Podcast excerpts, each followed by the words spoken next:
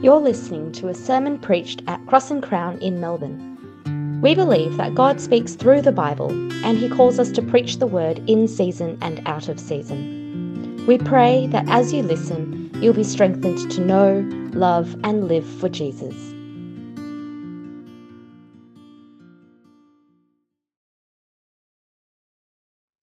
Exodus chapter 33, verses 7 to 11. Now Moses took a tent and pitched it outside the camp, at a distance from the camp.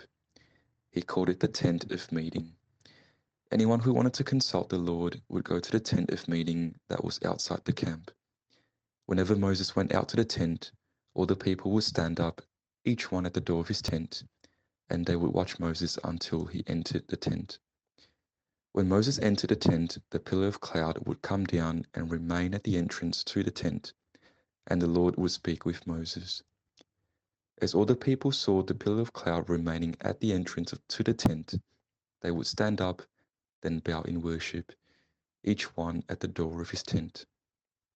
The Lord would speak with Moses face to face, just as a man speaks with his friend. Then Moses would return to the camp. His assistant, the young man Joshua, son of Nun, would not leave the inside of the tent. Hebrews chapter 12, verses 18 to 24.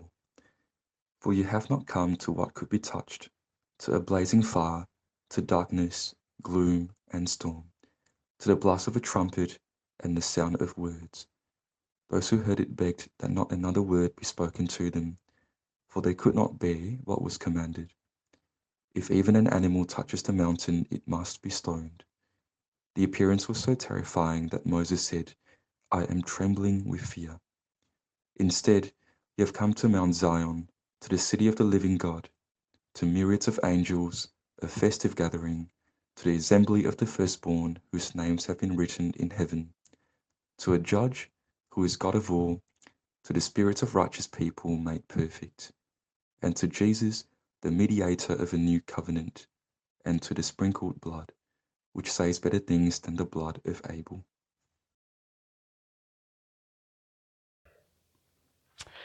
Tonight, uh, the picture that we're using to understand what worship's about is the throne room. There are rules for the way you should meet the king or the queen. If you were alive 400 years ago and you visited Hampton Court Palace, just west of London, you'd learn this lesson quickly.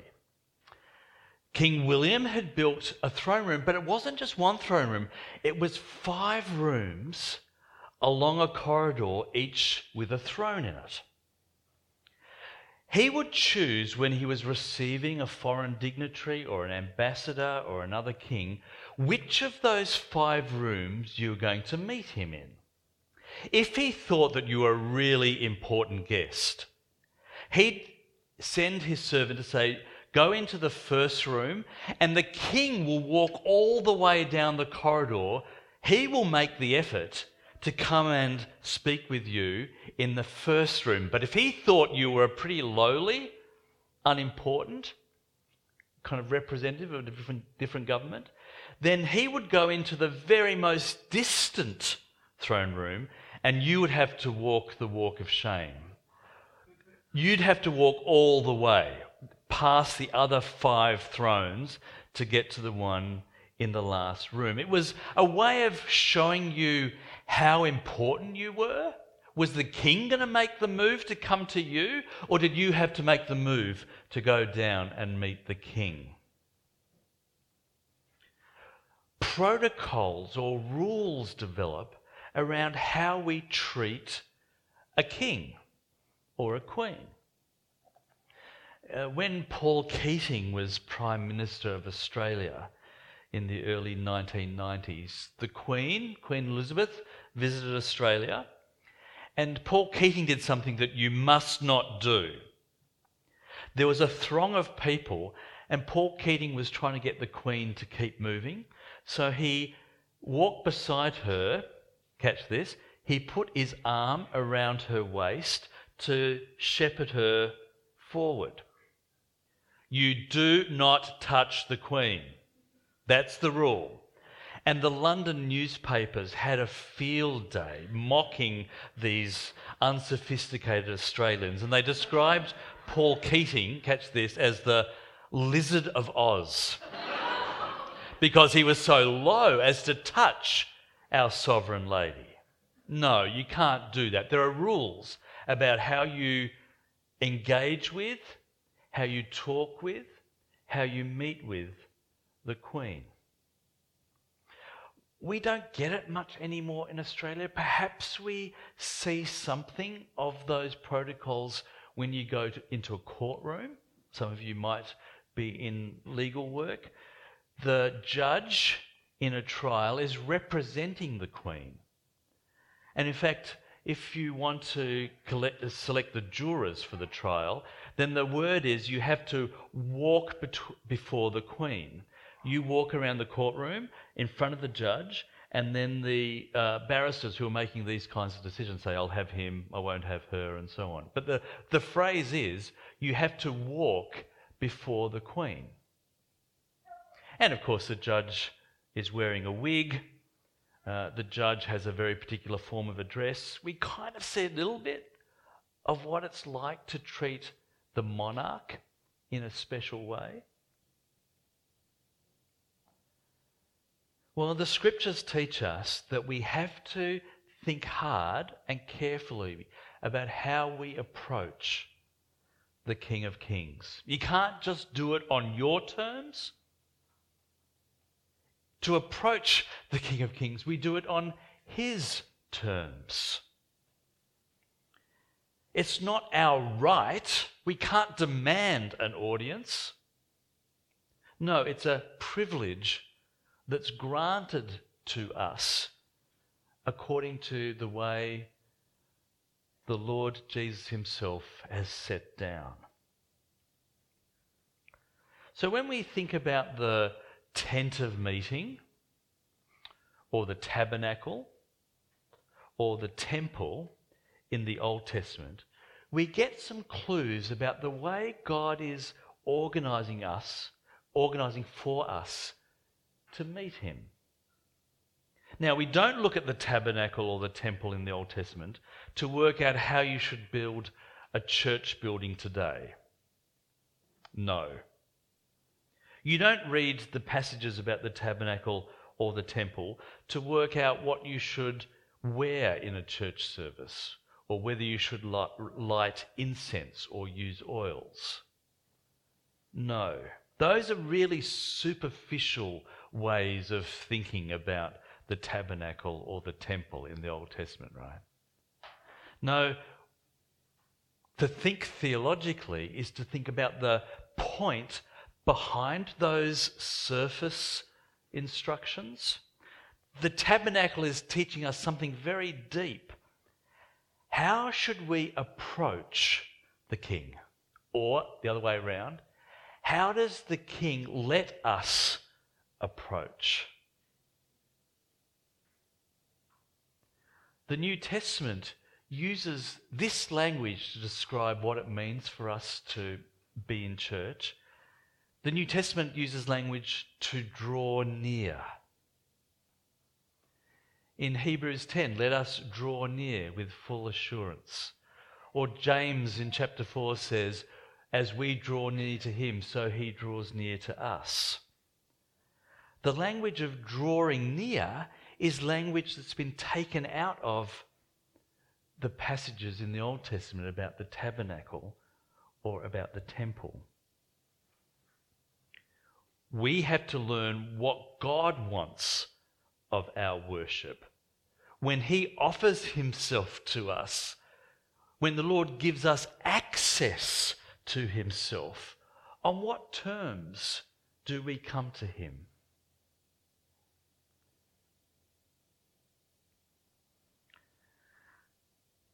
the earliest Christians didn't just have to invent what a church service was from scratch.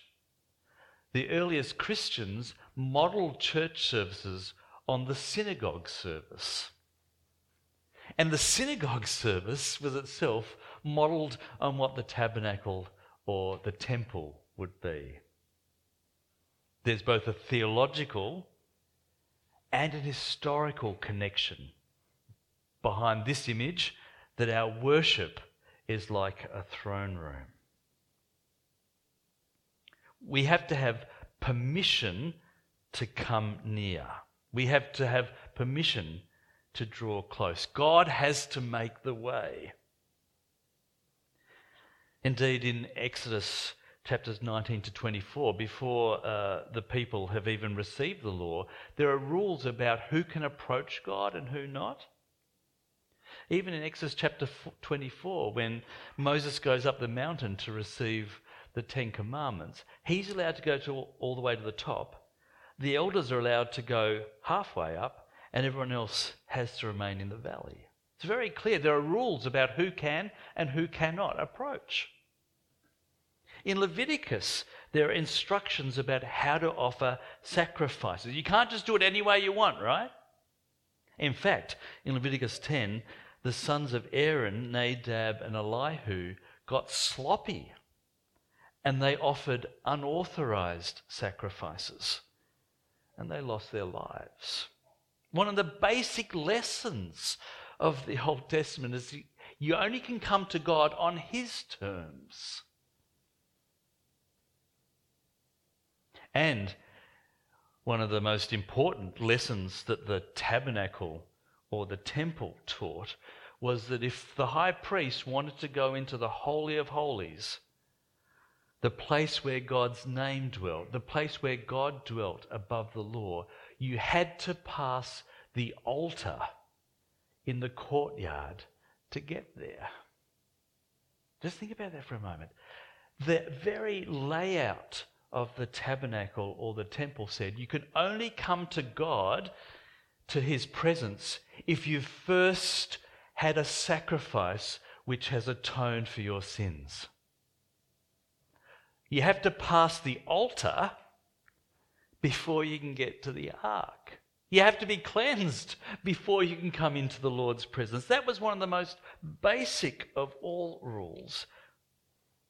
There's no ark without the altar. Isaiah must have learnt the lesson well because in Isaiah 6, the story is probably familiar to you. Isaiah has a vision in the temple of the hem of the Lord's robes. And even seeing the hem of the Lord's robes makes Isaiah quake with fear falling down, saying that I'm unworthy. And all he'd seen was the hem of the Lord's garment. He needs the seraphs, the seraphim, to bring to him a coal to touch his lip, to cleanse his heart. He can only be in the Lord's presence if he's been cleansed first. He knew that. That was the lesson of the tabernacle. That was the lesson of the temple.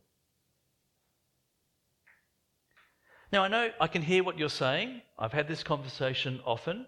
But, Rhys, is that true for Christians as well? Can't we come to Jesus anytime? Okay, Jesus has died for our sins. Surely now there are no rules about how we approach. Aren't we, according to John 15, Jesus' friends? What are the rules for us? Well, turn with me to Hebrews 12, the passage that has just been read for us, and we'll see something of an answer to that question. So from Hebrews 12:18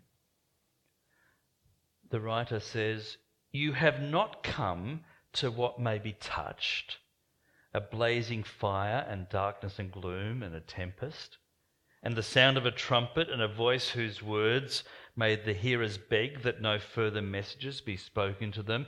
He, he's quoting from, or he's reminding them of the story of Exodus, where there were rules about how you might meet God on Mount Sinai. For they could not endure the order was given, even if a beast touches the mountain, it shall be stoned. Indeed, so terrifying was the sight that Moses said, I tremble with fear. That's not the worship for you Christians, right? That's what the writer's saying. There are new rules for us. Verse 22 But you have come to Mount Zion and to the city of the living God, the heavenly Jerusalem, and to innumerable angels in festal gathering, and to the assembly of the firstborn who are enrolled in heaven. And you've come to God, the judge of all, and to the spirits of the righteous made perfect, and to Jesus, the mediator of a new covenant, and to the sprinkled blood that speaks a better word than the blood of Abel. So you're saying, Rhys, you're wrong, right? It is different for Christians. There was that kind of terror in the Old Testament, but now we have access to Jesus anytime, freely, of course. And it is true that we are sons and daughters, not slaves. We're not held in bondage to fear, but to love. We aren't Old Testament believers, we're New Testament believers. We have a confidence before the Lord. But catch this in the next few verses, that doesn't let us entirely off the hook. Verse 25 See that you do not refuse him who is speaking. For if they did not escape when they refused him who warned them on the earth, how much less will we escape if we reject him who warns from heaven? Oh my goodness. I have to think carefully about how I approach to listen. At that time, his voice shook the earth, but now he has promised, Yet once more I will shake not only the earth, but also the heavens. It's kind of still a bit scary. We still have to come to God on his terms. In the old days, he just shook the earth, but now God's voice can shake the heavens and the earth. Verse 27 this phrase, yet once more, indicates the removal of things that are shaken, that is, things that have been made, in order that the things that cannot be shaken may remain. Therefore, let us be grateful, receiving a kingdom that cannot be shaken, and thus let us offer to God acceptable worship with reverence and awe, for our God is a consuming fire. Yes, of course, we're not Old Testament believers. And we have a permanent, beautiful relationship with the Lord Jesus. But can you see here in that second paragraph that we still believe, we still have to approach carefully because our God is a consuming fire who can shake the cosmos? We still come to God through Jesus Christ on his terms.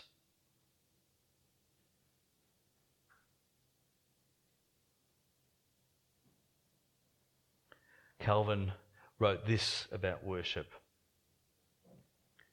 I have no difficulty in conceding to you, he was writing to the bishop, that there's nothing more perilous to our salvation than a preposterous and perverse worship of God not to frame any new worship of God for themselves at random after their own pleasure, but to know that the only legitimate worship is that which God Himself approved from the beginning. A great theologian is saying, just remember, dear Bishop, that we can't come to God in the way that we might choose, we'd like to. We still have to come on God's terms. Unless God called us first, we have no right to come into his presence. Unless, unless Christ has cleansed us, we are not worthy to be in his presence. There's no other way to come to God than through Jesus Christ. Christ's death happened once for all, for all our sins, for all people, in all places, and at all times.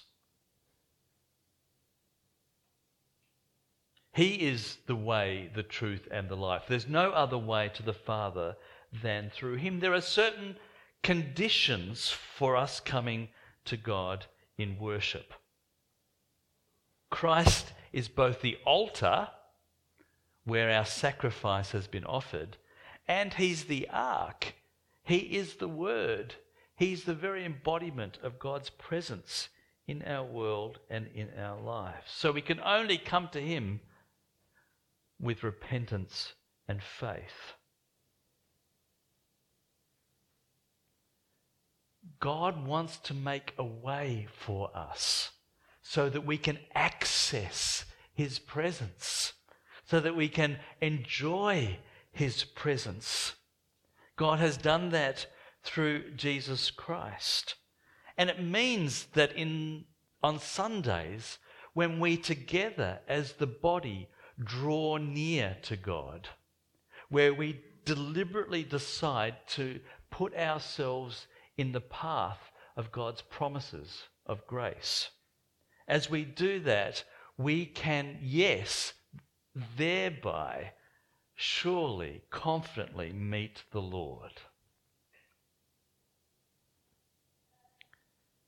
Sunday by Sunday, our church, your church, has an appointment with the Lord. We can meet the Lord directly, together. Of course, there's going to be God laying out the right way of doing that. We shouldn't be sloppy in thinking about coming to church on Sundays. We shouldn't just imagine that we can choose one week in three, that we can turn up late with a takeaway coffee in our hand, as if comfort and convenience was the only thing that counted from our perspective. No, we come to church to meet with the Lord on His terms. He's the king, He can set the terms, right? and lean into his presence when we get there. There's no other way to God. We don't get to God through fine music. We don't get to God through appeals to Mary or the saints. You can't come to God through Buddha or Oprah or yoga. Jesus is the one who makes access possible. And he brings us safely into the throne room. So, what happens when we get to the throne room? Well, the first thing you do, of course, is shut up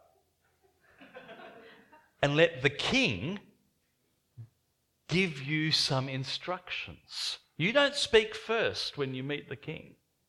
The king has called you first. The king is the one who speaks. We come to church.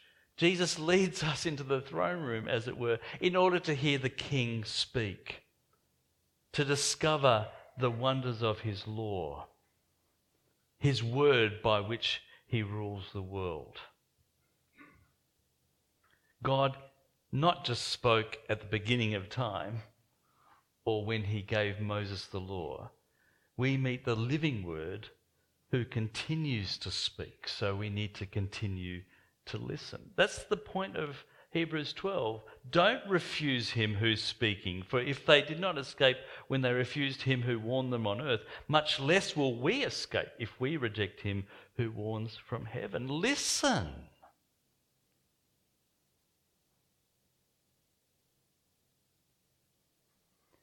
In the passage read for us from Exodus 33.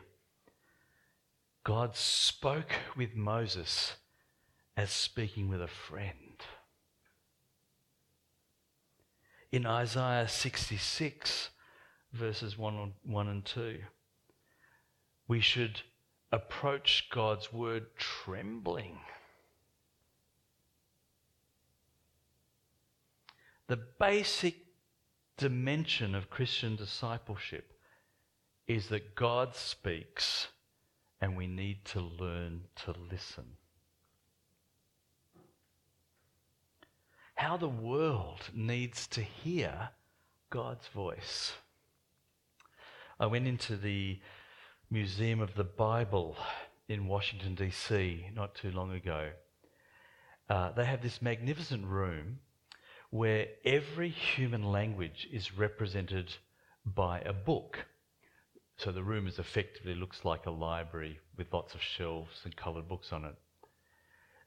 The coloured books that were had the darkest spine were books representing those world languages where there's a full edition of the a full version of the Bible in that language. So, of course, on the top shelf over there, you've got Spanish and Russian and Mandarin and English.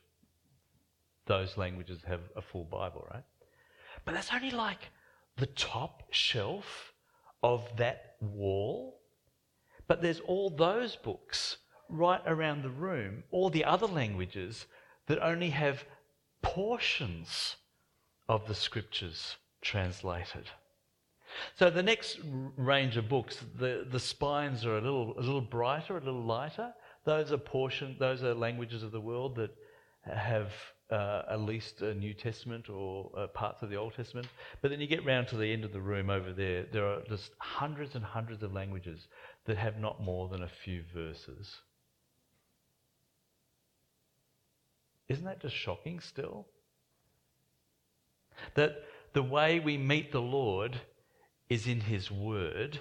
We come into His presence to listen, but there are still so many people groups in the world where there is no Bible in their mother tongue.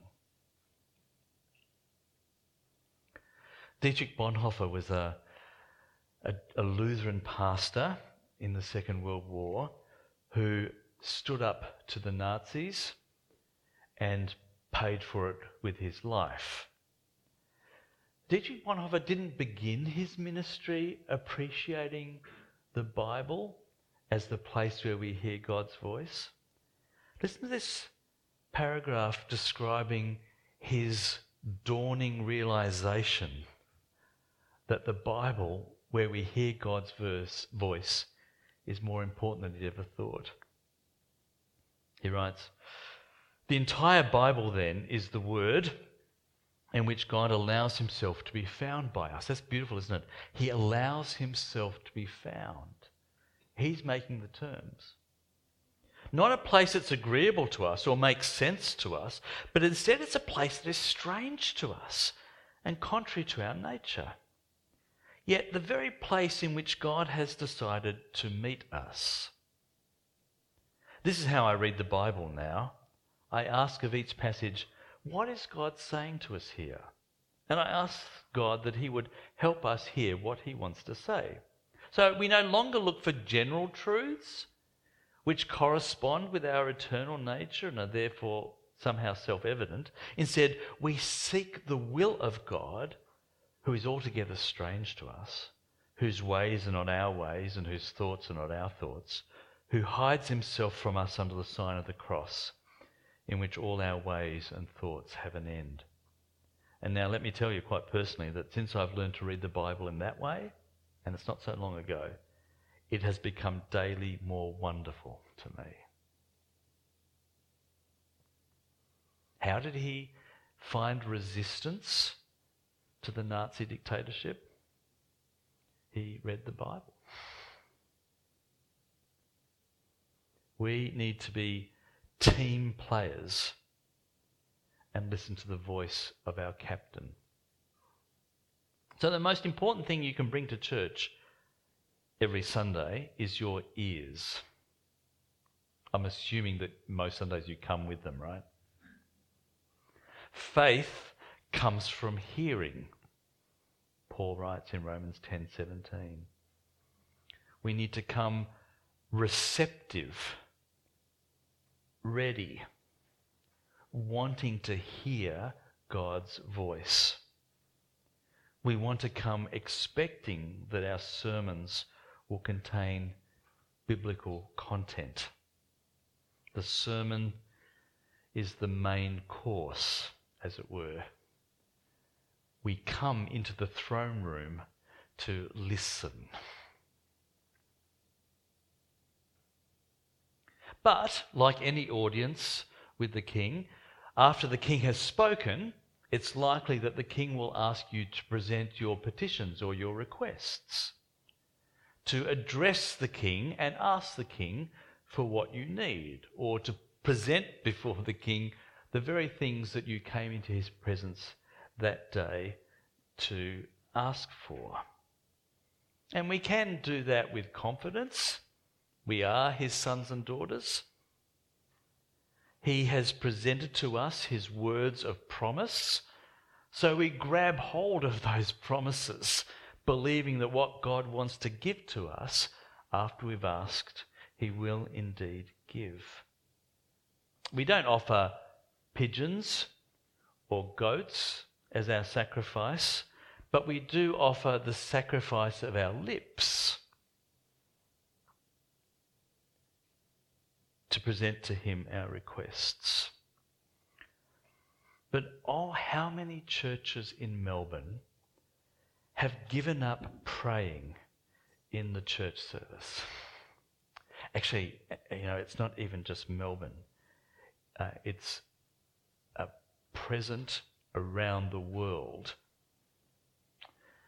A friend of mine is an historian and he's uh, an Englishman who works in Scotland. His name is David Bebbington. And he's got one of those steel trap minds. He travels around the world and he's been lecturing for the longest time. Wherever he's gone, anywhere in the world, in any church service he's attended, he's written down exactly how many minutes were spent on each part of the church service. So, three minutes of prayer, two minutes of Bible reading, five hours of preaching, no, not really, um, whatever it might be. He writes down all the minutes uh, and he says everywhere, no matter where he goes in the world, the biggest change to church services over the last 40 years is that evangelical Christians have stopped praying in church. Is that not despicable? Is that just not unbelievable? Evangelical Christians who believe that God, God speaks to us and invites us to speak to Him in return. We've given up speaking to Him. Okay, we might sing songs, though sometimes they're about us and not about God, right? But are we actually asking Him for things? 1 Timothy 2, verses 1 to 6, expects us to be praying for governments that there might be peace in the land, that the gospel might advance. How many churches do I visit where there are no prayers for the government?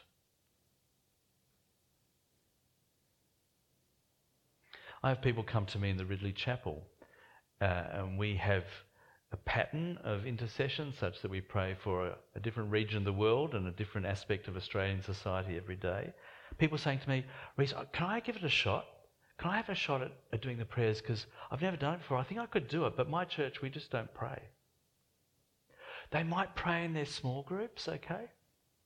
But no longer in the public meeting. This is our verbal act of faith, asking God for things. And okay, it might be that you're not very good at it, you stammer a bit, but that's why the Bible's given us 150 sample prayers called the Psalms. If you're not good at it, at least if we use the Psalms in our Sunday services, we're getting some practice. God's teaching us, God's training us what it might be to cast before Him our concerns and our, our requests. It's true as well that lots of churches have given up using the Psalms. Bonhoeffer again. There's not the juice, the strength, the passion, the fire which I find in the Psalter. Everything else tastes too cold and too hard. With the recovery of the Psalter, Bonhoeffer writes, will come unexpected power. So, worship is kind of like a throne room. We together draw near to God, and we draw near to God to hear God's voice speak. And then, when God's voice has spoken, we present to Him our intercessions, our requests, our needs. And then, as in any kind of audience with the King, we're sent out from the king's presence to represent him in the world. We've been in his presence, so we want to talk about it. I haven't often been in the presence of greatness, but some years ago I did meet Hillary Clinton. I assume that Hillary Clinton is still a name that people are familiar with. Uh, I, it, it, was a Super Tuesday in 2008. That's, a, that's the, the day in choosing an American president when lots of states have their primaries. And she came to the town where I was living. I, I got there early in the morning, like about seven o'clock, fearing that uh, there wouldn't be many seats, but there was actually no one there yet. We got through the first two rounds of security, thought this is just too easy. The third round of security said you can only have an invitation. You have to come, you can only be admitted if you had a written invitation. So somberly we turned around to leave. But one of Hillary's minders was standing nearby and she called out, No, let them in. We're not sure that we're going to fill the room. So, without the invitation, or a written invitation at least, uh, my friend Diana and I went into the room. We sat down, we were waiting, and had to wait for hours and hours because she was very delayed. In the meantime, the same minder comes up to Diana and I, a friend who was living in my dorm. She said, uh, the minder said, Would you folk like to sit on the stage with the senator? I'm going. Uh, so you know how they do it in American political uh, rallies, where you have behind the person speaking a range of different kinds of you know, ethnicities and ages, and someone will be wearing a white lab coat, and someone will be wearing an army uniform, and so on. Oh, I didn't open my mouth at all because I thought if they hear that I'm not an American, perhaps they, perhaps they'll disallow me or something. So I just, I just kind of nodded, kind of acquiescently. So we're sitting up there on the on the stage, uh, and she arrives to kind of rock star entry. It's not that I'm particularly fond of Hillary's politics, but she's plenty smart, and she did a, a, a conversation around table on children's and women's issues, and she knew the law, and she knew the economics, and she knew the sociology of it. It was an impressive performance. After the meeting had ended, people were gathering up to do their selfies, right? I'm not going to do it. I'm just not going to do it because that's so sucky and I just don't want to be that guy. and I did have my camera with me as it turned out, but, but I, no, I'm not, I'm not going to do it. And then I was standing back and then the crowd kind of parted a little and then she's s- sitting there or standing there as far away as Andrew is. And she turned to me and she said, Do you want a photo too? I go, and do you think I've stopped talking about that in the last 14 years? I'm talking about it again tonight. Because when you've been in the presence of greatness, you just want to talk about it, right? You want to pass on something of that experience, something of what you've learned, something of how you've benefited.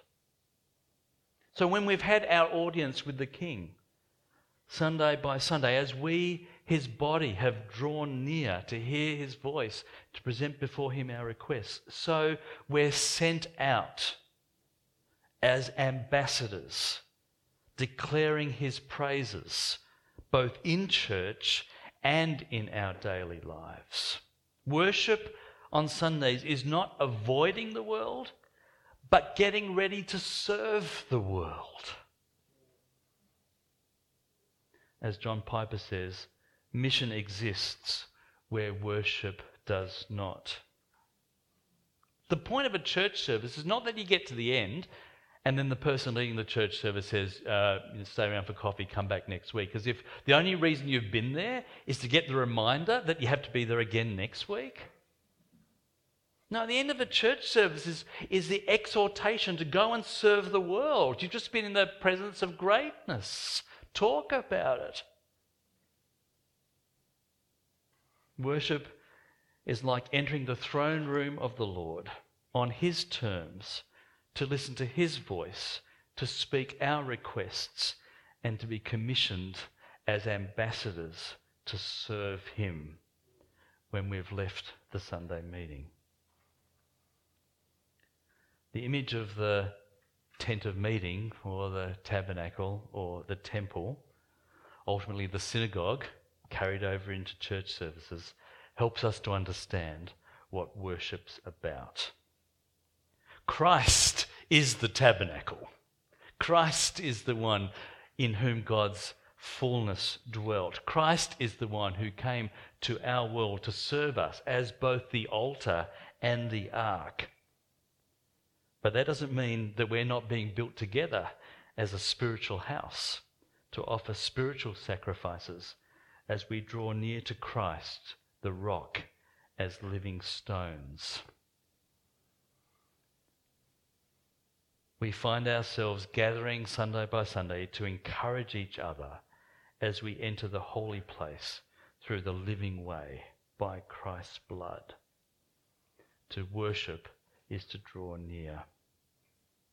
Worship centers on Christ. Worship is learning to be focused or dependent on Christ, and it's learning how to celebrate in His presence week by week. Surely then, an unbeliever could come into your service, fall down on their knees, and say, Surely God is in your midst. So, to conclude, please uh, turn open to page 12 of your booklet.